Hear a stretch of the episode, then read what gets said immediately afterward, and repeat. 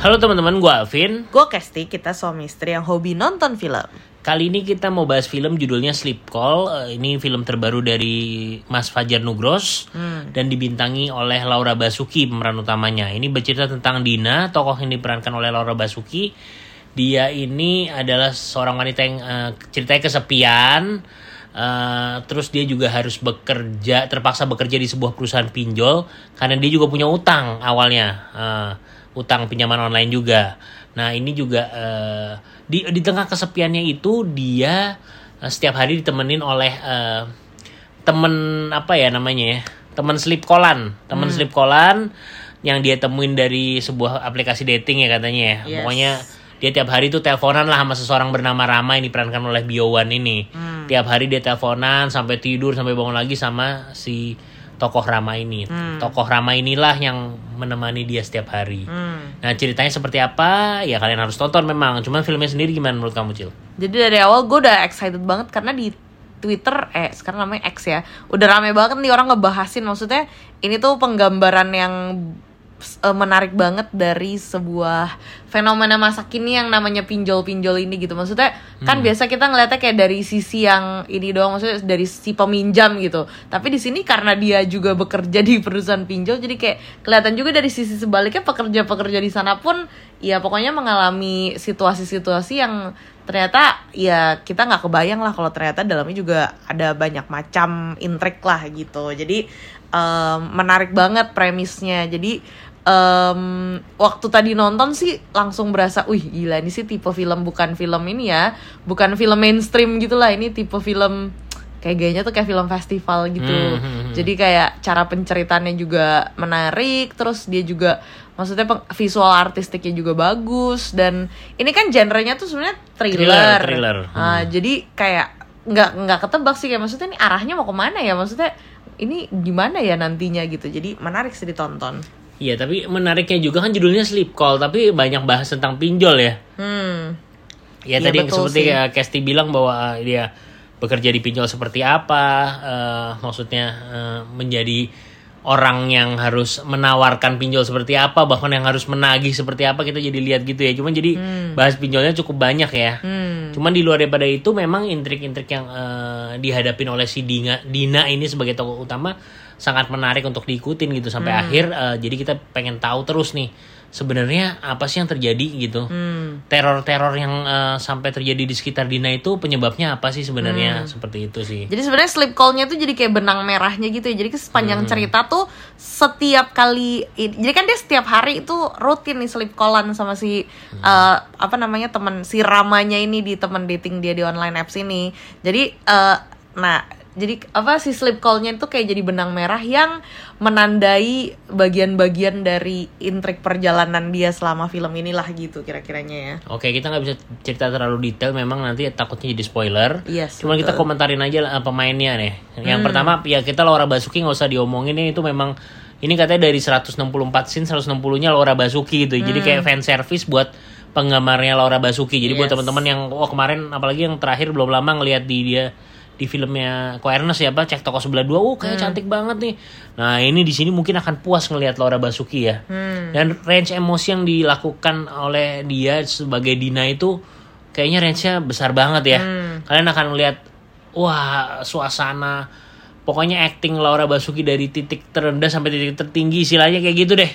Gitu dan dan di- diperankan dengan sangat baik sekali ya. Menurut kamu gimana? Setuju. Jadi di sini eh, kelihatan banget gila layer-layernya si, maksudnya layer emosinya si Laura Basuki ini luar biasa banget. Si Dina ini dari dia menatap, dari dia melihat, dari dia bergerak aja udah kayak wah eh, apa namanya keren banget sih maksudnya dia sih pasti dapat nominasi sih ini kalau kayak Minimal harus nominasi sih. Iya Hmm. gila sih maksudnya kayak se- sepanjang belakangan ini film-film terakhir nonton nggak belum ada yang kayak eh ada juga sih cuma maksudnya ini tuh salah satu yang terkuat lah gitu. Iya dari penampilan seorang aktor ya. Dan supportingnya gimana? Banyak banget loh soalnya yang main ada eh, yang terkenal ya Cristo Immanuel ya. Hmm. Terus ada Della Dartian. Yes. Ada siapa lagi tadi? Bron Palarae. Rachel eh Rachel, Rachel. Fainya. Oh iya ini adalah penampilan perdana Rachel Fainya di film dan ternyata cukup baik ya. Hmm. Bagus loh menurut aku sih dari debut pertama filmnya ini cukup baik sih. Yes, semua support aktor dan aktrisnya sih menurut gue rata ya maksudnya bagus gitu semuanya menunjang menunjang si Laura dengan sangat baik dan pas lah dalam posisinya masing-masing gitu. termasuk Kristo ya ini Kristo perannya cukup Serius. cukup serius cukup Iya. serius dan sebenarnya dia berakting dengan sangat cukup bagus juga cuman kenapa ya image-nya mungkin karena kalau jujur kalau gua mungkin sama casting atau gimana karena kita sering lihat Kristo dengan image lu tanda Dengan kutip menjadi Kristo. menjadi Kristo komedinya gitu dia bukannya main jelek ya mainnya bagus gitu serius cuman kadang kita masih aduh kayak pengen ketawa aja kalau dia ngomong serius gitu loh A- Ada benarnya sih, soalnya kayak emang muka dia kayak udah kebiasaannya kan komedi gitu. Jadi tapi tadi enggak sih maksudnya di di momen-momen saat dia main serius ya serius Ya, gitu serius, berasa serius, juga. ah. Jadi bukannya mainnya jelek enggak cuma emang ngakak aja gitu kayak kenapa ya? oh ternyata dia bisa serius juga Iya, ya gitu maksudnya dia bisa gitu lah serius ya gitu.